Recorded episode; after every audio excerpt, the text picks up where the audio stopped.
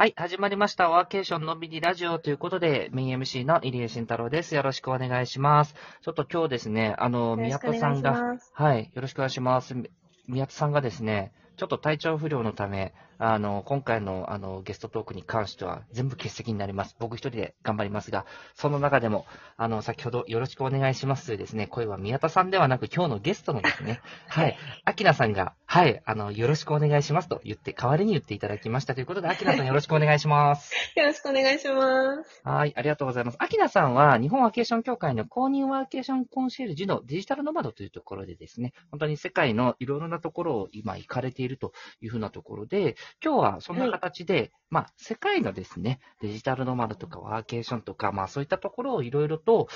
まあ、語れたらいいなと、僕も興味があるので、思っているところです。はい。では、アキナさん、はい簡単に自己紹介お願いします。はい。はじめまして、アキナです。えっ、と、まずデジタルノマドっていうのは、旅をしながらパソコン一台で、まあ、世界中を回りながら働くっていうライフスタイルのことを言うんですけど、私自身は今のところ39カ国200都市ほどデジタルノマドとして、まあ、世界を回りながら、パソコン一台で旅をしながら働いているというライフスタイルをしています。でちょうど、えっ、と、1週間前ぐらいに日本に帰ってきたんですけれども、その前は10ヶ月くらい、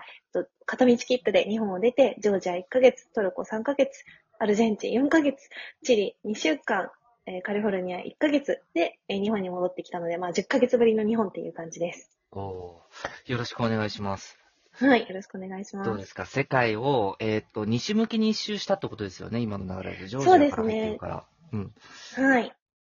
どうですか？日本は。日本は暑いです。今7月なんですけど、収録時期が。もう本当に蒸し暑すぎて、あの、立ってるだけで汗かいてるね。早くちょっともう、もう違うところに行きたいなって、早速帰って1週間ですけど思ってます。確かに暑い。確かに暑い。はい。そうですね。まあ、そのアキラさんが、こう、世界でいろいろなところでノマドを今されてるんですけど、なんかそう、はい世界をこう、旅しようと思ったきっかけとか、なんかそういうのってあるんですか、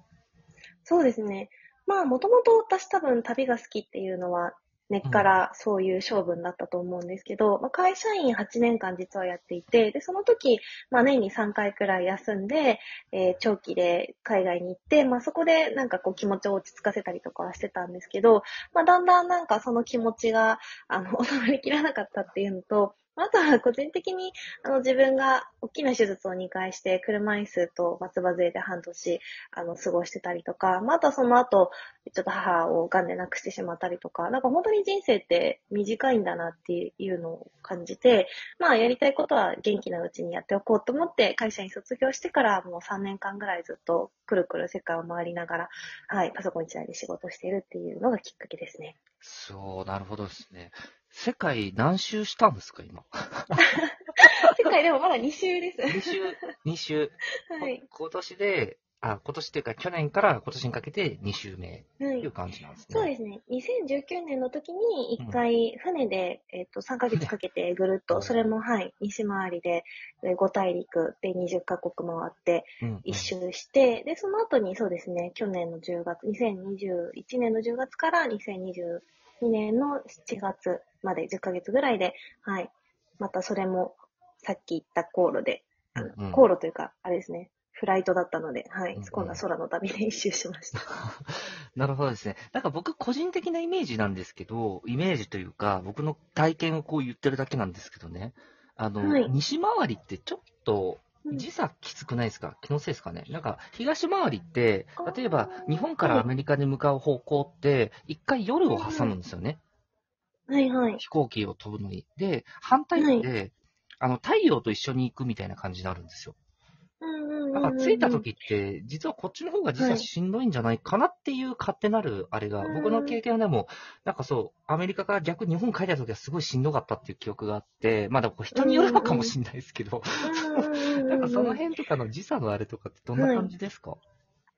そうですね。私、船の時は、うんあの、もう西回りだったんですけど、どちらかというと西回りの方が時差を、こう、ちょっとずつずらすことができるので、私としてはやりやすかったですね。で東だと、あの、過去に戻るので、うん。一気に大きな時差を経験することになるので、うんど。ちらかというと、例えばアジアのタイとかバリとかで、まあ時差1時間、2時間とかっていうところから始めてって、で、そこからじゃあまた2時間、3時間でトルコ。で、そこから2時間、3時間でヨーロッパ。そこから2時間、3時間で南米っていうふうに、こう2時間、3時間刻みで、こう時差をこう調整していくっていう方が、私としては西回りでやりやすかったですね。確かにそうっすね。一周って考えたらそうですね。はい。いきなりヨーロッパに行ってっていう話じゃないから、確 かはいにね、1時間2時間ぐらいベトナムぐらいから挟んで、インドって挟んでいったら、確かにそっかですね。2時間ぐらいだったら大したことないっす。まあ大したことないって言ったらあれなのかもしれないですけど、まあまあまあ、そんなあれですもんね。です。ね。うん。はい。私の場合はジョージアとトルコ入りだったので、もう最初から5時間とか6時間ずれてて、で、その後南米飛んだので、またそこから綺麗に6時間で、ぴったり12時間日本と違ったので、南米にいた時は、あ逆に計算がしやすくて、うんあの、やりやすかったです。確かに、あ、そっか、12時間プラマイだったらすごいやりやすいですね。ちょうど反対ぐらいの感じのところで、ね、ミーティング、はい日本とミーティングする機会があるとしたら、設定したらいいし、そうで確かに言われてみればそうですね。19時間とかの方が計算もややこしいですね。逆に、はい、南米からアメリカに行った時に、マイナス16時間だったので、すごい計算しづらくて、結局、えっと、カリフォルニアの朝うん。で、日本の夜が、まあ、その逆になるので、日中のお互い稼働しやすい時間は連絡が取り合えないっていうので、逆にやりづらかったですね、アメリカは。そっか、確かにそうっすね。僕もなんか、はいアメリカとかメキシコとか行ってた時、日本とやるとめっちゃ大変だった記憶があります。確かにそうだ。そうですね。確かにはい確かに。。ちなみに、アキラさん、そのパソコン1台持ち寄って、今まあ、はい例えばその、日本でもまだまだね、あの、リモートワークが、こう、体感、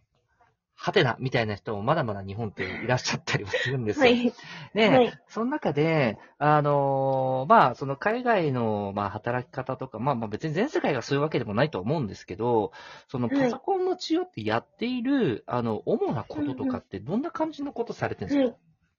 そうですね。私、もともと会社員8年やっていた時は、英語教育とか、あとは出版会社に勤めていたので、未だに嬉しいことに前職から、えっと、まあコンテンツライターみたいな、まあ、英語の参考書を作ってるんですけど、まあ、その参考書の中身を作るお仕事っていうのは未だに依頼をいただいています。で、会社を辞めた後に、自分でコピーライティングとかウェブマーケティングっていうのを学ばせてもらって、で、そこで新しくクライアントさんを一人、あのー獲得して、で、まあ、月で、あの、コンサルに入らせてもらっているっていうのと、あとは、あの、最近、最近？もう、あ、ちょうど1年ぐらい経ったんですけど、自分の、あの、ノマドユニバーシティっていうデジタルノマドにはい、。海外ノマドに、あの、英語でインタビューをさせていただいて、で、それを日本語の記事に起こして、まあ、今のその海外ノマドのライフスタイルっていうのを、えー日本をはじめとしたアジアに広げるっていう、普及するっていう活動にも今力を入れています。なので、うん本当にいろいろ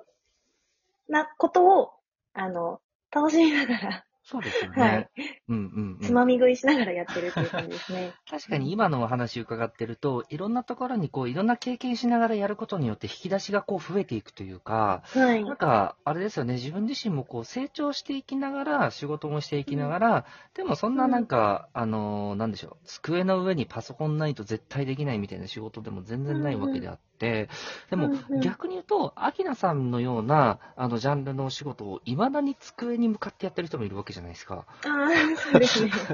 出れませんみたいな。やっぱ、なんかうん、あれですよね、そういうことを考えると、すごいもったいないなっていう感じはあります？自分、うんご自身の仕事が年がら年中同じ机でやるってなったら。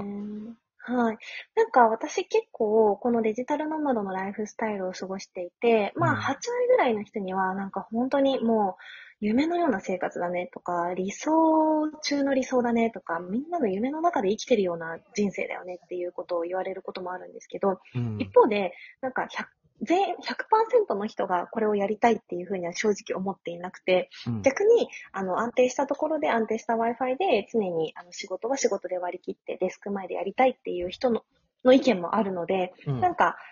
もったいないなっていうよりかは、どちらかというと、そのいいねとか理想だねとか私もやってみたいっていう人たち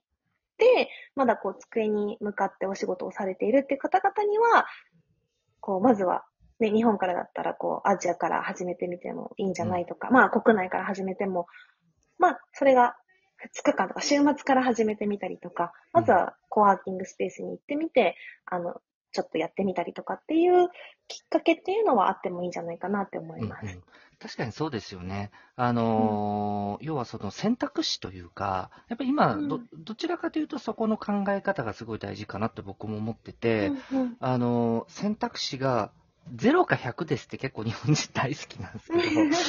0と100って結構難しいんですよね、今多様化する価値観の中で。はい。だからなんか自分がここがいいな、みたいなものをこうチョイスして、自分のは姿いっていうところをこううん。照ら合わせてやっていけるような、なんかうん。社会がなっていくといいなっていうところの思いで僕もまあこういった活動を今しているところはあるんですけど、まさかね、はい。全世界こう行っているアキナさんから、週末の近場でも、まずはスタートした方がいいよっていうところを聞けたのがすごい良かったし、でも僕もそうだと思うんですよ。近場も近場でいいし、まあその中で世界行きたいって方いたら世界行ったらいいしみたいなところもあるし、うん。そうですね。なんか選べるようになっていくといいですよね、どんどんね。うん。うん。そうですね。まあ、個人的にはなんかものすごい飽き性っていうのもあるので、あの、一つの場所に留まるっていうことが性格的にできないっていうのはあるんですけど、本当人によって、性格によって、うんあの、働き方も違うなと思うんですけど、まあ、そういう人にとってはもう本当に働く場所変えるだけで、あの、気分が変わったりとか、やる気が出たりとかっていうこともあるので、うんはい。なんか机だけが働く場所ではないっていうのは、はい、うんそう思いますね。確かにそうですよね。きなさん、うん最後にね、今日の最後一個聞きたいんですけど、最近うん満員電車いつ乗りました、毎日乗ってない、最近。いつだろう？2019年とか。ああ、海外でもあんま乗らなかったってことですね。海外でも乗ってるんですけど、日本みたいな満員電車っていうのはほとんどなかったので、なるほど。まあ、あとはその満員電車の時間、通勤時間とか避けるっていうのはやってますね。なるほど。はい、ありがとうございます。あと2秒です。じゃあ、また